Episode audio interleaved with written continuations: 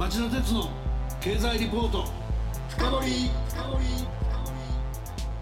皆さんこんばんは。番組アンカー経済ジャーナリストの町田鉄です。こんばんは。番組アシスタントの杉浦舞です。新型コロナ対策でゲストはリモートでのご出演です。さて今夜の町田鉄の経済リポート深掘りの番組タイトルは？東アジア最新リスク分析。なお続く台湾情勢の緊張ですはいアメリカのペロシ下院議長の訪問に対する報復措置と称して中国が8月4日先週の木曜日から台湾周辺で繰り広げた軍事演習は衝撃的なものでした。台湾全体を取り囲むように6カ所の区域が設定されかねて練り上げてきた台湾侵攻作戦を想定した訓練であるばかりか中国本土から弾道ミサイルが発射され台北上空を通過したり台湾の主要な港や航路を塞ぐ台湾封鎖の形だったからです。また日本の民間航空機や船舶が航路の変更を余儀なくされる事態も起きました。台湾有事が日本の有事であることを浮き彫りにしたと言っていいでしょう。今日はこういった状況を踏まえて日本経済研究センターの首席研究員で6月に東アジア最新リスク分析という調査報告書を刊行されたばかりの伊集院敦さんに台湾問題が東アジア情勢に与える影響や今後の米中対関係の展望などを伺おうと思っています。日本経済新聞出版から刊行された伊集院さんの東アジア最新リスク分析という調査研究所については番組の最後で読者プレゼントのお知らせもあります。楽しみにしていてください。それでは早速お呼びしましょう。伊集院さんこんばんは。こんばんは。伊集院さん今夜はご多忙の中ご出演ありがとうございます。一つよろしくお願いします。よろしくお願いします。それでは CM の後町田さんにじっくりインタビューしてもらいましょう。この番組はエネルギーを新しい時代へジェラがお送りします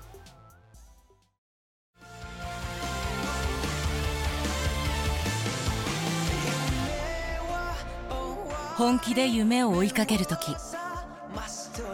新しい一歩を踏み出す時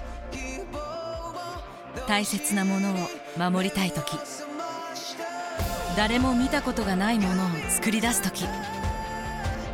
自分の限界に挑む時絶対できないと思って始める人はいない。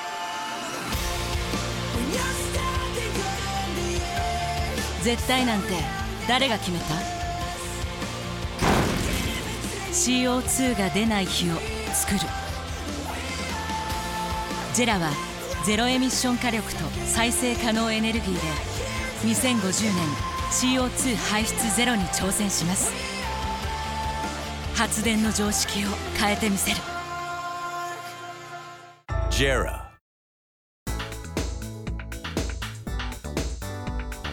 町田鉄の経済リポート深掘それではまず伊集院さんのプロフィールをご紹介します。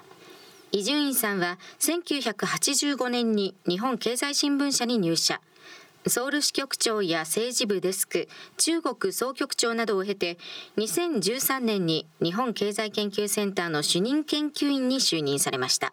現在はセンターの首席研究員をされています。まず伺いたいのは冒頭で衝撃的だったとコメントした中国による台湾周辺での軍事演習です。演習は当初発表の8月4日からの4日間では終わらず10日今週水曜日まで延長された上適宜監視していくみたいなことも言っていますしやむを得なければ武力を行使して台湾統一を目指すことも中国は浮き彫りにしました。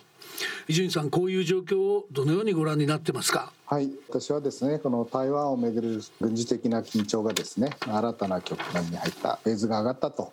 いうふうに見てます、はい、中国側は今度の演習をですね重要軍事演習と位置づけて、まあ、これまでにないですね演習を行ったわけですね。先ほどお話しあったようにその台湾を取り囲むように演習区域を設けてですね弾道ミサイルの発射ですとか海や空の統合演習ですとか多様な演習を繰り広げたのは、まあ、ご承知の通りですけれども事実上のですね停戦ラインと見られていたこう中間線をですね戦闘機や戦艦が多数突破したのも特徴ですね。台湾のその港の封鎖ですとか、まあ、実際の武力侵攻シナリオをですね相当意識した演習だったというふうに言えると思います。ペルシー議長の台湾訪問へのその対抗措置という名目ですけれども、はい、まあ、台湾では妥協しないというアメリカのメッセージ以上にですね中国側が唱えるその一国二制度の呼びかけを拒否し続けているですねそしてペロシ議長の訪問を受け入れた、まあ、台湾の蔡英文政権への懲罰の色彩が強いと思います。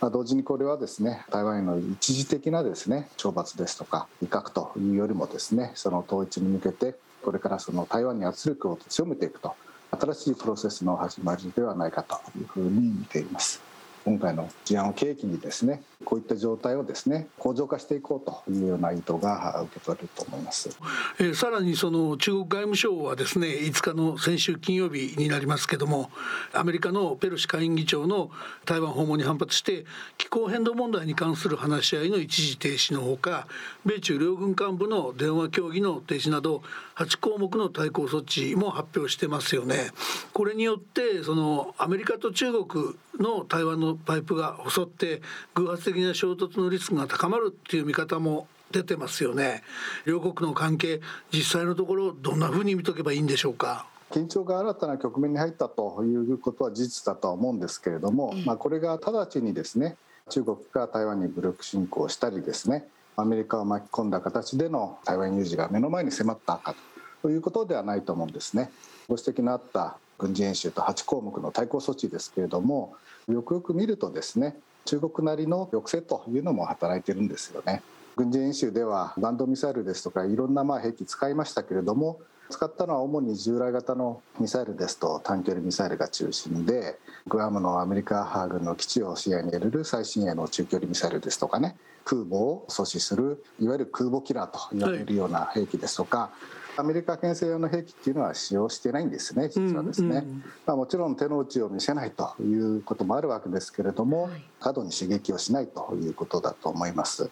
この演習をめぐる中国側の報道を見てもですね、まあ、私がそのウェブとかでチェックした限りですね北京の大衆紙なんかは、まあ、最初はこう大々的に中国解放軍すごいぞというようなことでアピールしたわけですけれども、まあ、日を追ってその地味な扱いになってきてますし北京のそのアメリカ大使館周辺の警備なんかもまあ強化されたというような話も聞いてます、まあ、弱腰は見せられないということなんでしょうけれども、まあ、あまりその世論が沸騰してですねコントロールできない状況になったら困るというようなこともあるのかなというような感じがしました。まあ、実はその打ち出した8項目の対抗措置というのもですねこれはどちらかというとこう実務的なものが中心で、まあ、むしろそのハイレベルの首脳会談とかまあ、そういったものはまあ交流の余地を残してるんですよね。台湾を訪問したそのペロシ議長への制裁というのも発表してるんですけども実は具体的な中身とか時期についてはまあ触れてないわけですよね。習近平政権というのは中長期的にはそのアメリカと並ぶですね強国づくりを進めているわけですけれども、まあ、今こう正面衝突できる段階ではないということでうまくそのコントロールしながら競争を進めていこうということだと思います。秋に党大会が行われますし、まあ、アメリカでも中間選挙がありますから、はい、まあ、その後に米中関係、まあ、どういった修正があるのかないのか、まあ、そういったところをですね見ていく必要があるのかなというふうに思います。確かに中国のネットなんか見てますとペロシさんが台湾に着陸するのを軍事的に妨害するんじゃないかっていうようなことを中国の多くの人が期待してたかのようなですね怒り方もしていてかなりまあちょっと状況してるなっていう印象を私なんか持ったんですけど、そういった意味では今回そのかなりその内向きの中国が強権的に頑張ってんだということをアピールする意味の方が強かった部分があるんですかねそういった意味でその台湾有事のリスクっていうのがそれほど高まったというよりは内向きだったというふうに見ていいんですかでも一方でそのステップが一つ進んだともおっしゃいましたよね。あそうですね、まあ、それ両面あると思います、もうこれを機にその台湾への圧力をこう強めていくということがそもそもあるわけですね。でフェーズが上がってきているということですので、はい、あのリスクが上がってきたのはまあ間違いないというふうに思いますよね。中国の理想としてはよく参戦という言い方するんですけれども、はい、心理戦とか世論戦とか法律戦を駆使してですね、まあ、戦わないでその統一するというのが理想なんですけれども、うん、その武力統一のオプションも捨てないということです。まあ、そういった事態に備えた体制というのを、まあ、さらにこうグレードアップさせたということですよね。うん、で台湾側もまあ当然その軍事面で対抗してきますしこれから中国側の圧力っていうのが高まってきて台湾側もそれに対応するということで摩擦のレベルが上がった時に予期しない事態ですとかね偶発的な衝突が起こらないとも限らないわけで。まあ、そういったことは注意していくと必要があるなというふうに思います。日本を含む東アジア全体に対する影響っていうか中国脅威論っていうかそういった影響も深刻ですよね。まさにこの軍事演習の目的私、まあ、第一にその台湾への懲罰じゃないかということを言いましたけれども、はいこの訓練の中でその弾道ミサイルがその日本の排他的経済水域 EEZ にも5発落下してるわけですよね、うん、つまりその台湾有事となった場合はですね日本の領域も対象になり得るということがまあはっきりしたというふうに思うわけです。日本としては台湾有事の際にですね日本の領域への攻撃があり得るということをこう想定しなければいけませんし対策を準備する必要がまあ生じたというふうに思います。実際ですねあの今回の事態を受けて政府与党内ではその反撃能力ですよね。具体的には長射程のミサイル配備なんか求める声が出てきてるわけですけれども装備の問題だけではなくてですね実際この台湾有事となれば今回も与那国だとかそういったところのすぐ近くにミサイルも落下してるわけですから先島諸島ですとか台湾に近いエリアのですね地域住民のその安全の確保ですとかね基地の防御ですとかをどうするのかというような話もありますし有事になった時にその中国とか台湾にいる日本人法人をですねどうするのかといった国民保護ですとか避難民対策とか法人輸送だとかですねそういった総合的な対策を準備する必要っていうのも台湾有事というのはかなり東アジアにこう広がるということですので考えていかなきゃいけないということです。でまあ同時にですね、まあ、台湾だけじゃなくてあの朝鮮半島とかえ北方領土なんかの方も心配で、うん、まあ、2月にウクライナの危機が起きて以降ですね目立っているのがその中国とロシアと北朝鮮の連携ですよね、うん、日本の安保の柱っていうのは日米同盟なんですけれども実はその朝鮮半島と台湾海峡と両睨みのところあると思うんですけれども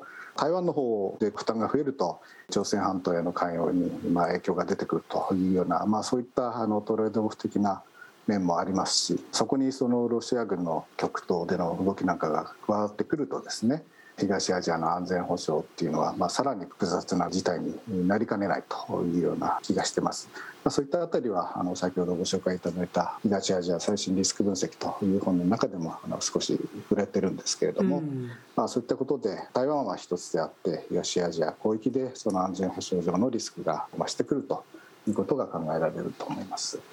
まあ、主に政治経済の観点からですね米中台の関係っていうのはどういうことが起こりうるとあるいはどういうふうになっていくというふうに展望しておけばいいでしょうか？まあ、台湾問題っていうのはそのまあ米中関係のまあ実は革新中のまあ革新なんですよね。うん、ですんで、まあ、これから米中のその覇権争いっていうんですか、まあ、新しい国際秩序をめぐると大国同士の争いが続く以上ですねえこういったその攻防というのも続くと見た方がいいでしょうしまあ、その攻防はまあ激しさを増すということだと思います。実はまあこの辺のその一つの中国という問題をめぐるまあ話はですねあの50年前にまあニクソン当時のアメリカン大統領が中国を訪問した時から実は争点になってた部分で、まあ、そこをこう合間にしながら関係を拡大してきた面があるんですけれども、まあ、これがまあここに来てですねやっぱ大国間同士のこう競争が厳しくなってくる中で顕在化したと。いうようなことだと思うんですよね。アメリカの方はえまあ、台湾への関与を深めるということで外交的なレッドラインを探って、まあ、中国は逆にその軍事的なレッドラインギリギリの線を探るというようなことです。まあ、なぜこれが起きるかというとその軍事面でですね安全保障の面で、まあ、台湾がその非常に重要な位置にあるということだけじゃなくてですね実はその台湾が先端半導体ではもう世界のトップを行く産業の面でも非常にまあ重要な地域であって、まあ、こういったそのハイテクですとか、まあ、産業のこう優劣といったものがですね、まあ、それがまた逆にその安全保障にも影響するということで、まあ、政治経済こう一体な問題なわけですよね。米中台の話はそういったことで単なる軍事面だけじゃなくて、まあ、経済も絡んでるわけですけれども、まあ、もう一つあのやっぱり政治がですねこれからどうなってくるのかというのがポイントになってくると思います。うん、あの台湾はあの2024年にですね次の総統選挙が行われるわけでまあ、中国はここでなんとかその独立志向が強い候補がね勝つのを阻止したいというようなところがあって、まあ、これからあの手この手の揺さぶりかけてくると思うんですよね。でまあ、アメリカはアメリカで同じ年に大統領選挙があって、まあ、今あの共和党も民主党も両方とも中国への警戒心強めて、まあ、台湾へのこう同情というのも強まってるわけですけれどもその頃の政治状況がどうなっていって次の政権がどういったその対外政策を打ち出してくるのかということもアメリカの国内の政治状況というのもあると思いますのでね、そういった意味ではあのこういったあの台湾をめぐる軍事的な動きだけじゃなくて、まあ、経済の動きとか政治の動きとか総合的に見ていく必要があるのかなというふうに思います。もう一つちょっと聞かせてください。今50年前のお話っていうことでそのまあ一つの中国っていうことを当時は台湾側もいずれ共産党を排除して中国に戻るつもりもあったんでしょう。それぞれが一つの中国ということでまあそれ曖昧にしたまま来た。だけど現状見てるととてもじゃないですけど台湾側が中国本土を統一するという形は起きえないのでその意味では独立志向が高まらざるを得ないでその矛盾が噴き出してきてるっていうことですよね。そうですねそのあたりが大きく変わっていく可能性ありますか？いやこれはまああの台湾の中でも今の民進党政権と国民党政権でやっぱりこうカラーはだいぶ違うわけですよね。まあ、中国側は要するに一国二制度ということで、まあ、そういうのをこうかざしながら台湾をこう取り込んでいこうということですけれども民進党の場合は台湾の将来を決めるのは台湾なんだと、台湾の人々なんだと。いうことで独立とまでは言わないわけですけれどもね。そういったその独自性というのをこう強めていっているわけで、まあ、そこら辺はこう台湾の中でも色合いの違いが野党でありますんで、まあ、そこら辺はですね今台湾側の方から中国をですね飲み込んでいこうというようなそういった話はありませんけれどもこの大陸とのその付き合い方というのはですね台湾の中でも議論が分かれてきてますんで2024年に選挙があると言いましたけれどもその前に今年の11月には前哨戦になる地方選挙なんかもありますので、ね。うん、そうですね、まあ、そういったところが中国大陸とのこう距離感というのがですね一つの争点になってくるんだというふうに思います。うん。伊集院さん今日貴重な話ありがとうございました。すいません。ちょっと私の仕切りも悪く時間がなくてですね日中関係まあ我々日本にとってどうなのかというところはあまり突っ込んで伺う時間が作れなかったのでご多忙とは思いますがこの辺り引き続き来週もリスナーの皆さんに聞かせていただけませんか？ご出演お願いできませんか？はい、えー、ぜひよろしくお願いします。ありがとうございます。よろしくお願いします。リスナーの皆さんはどうお感じになったでしょうか？さてここでプレゼントのお知らせです。伊集院さんが共同で編著された東アジア最新リスク分析を5名の方にプレゼントいたします。ご希望の方は番組ホームページからお申し込みくださいメールアドレスのほかお名前性別年齢本の送付先住所番組への質問感想なども書き添えていただくと嬉しいです。発表は発送をもって返させていただきます。たくさんのご応募お待ちしています。さて、えー、来週は東アジア最新リスク分析視界不良の日中関係と題して引き続き僕が日本経済研究センターの伊集院史研究員にインタビューします。それでは来週も金曜夕方4時からの町田鉄の経済ニュースカウントダウンからスタートする3つの番組でお耳にかかりましょうそれでは皆さんまた来週この番組はエネルギーを新しい時代へジェラーがお送りしました。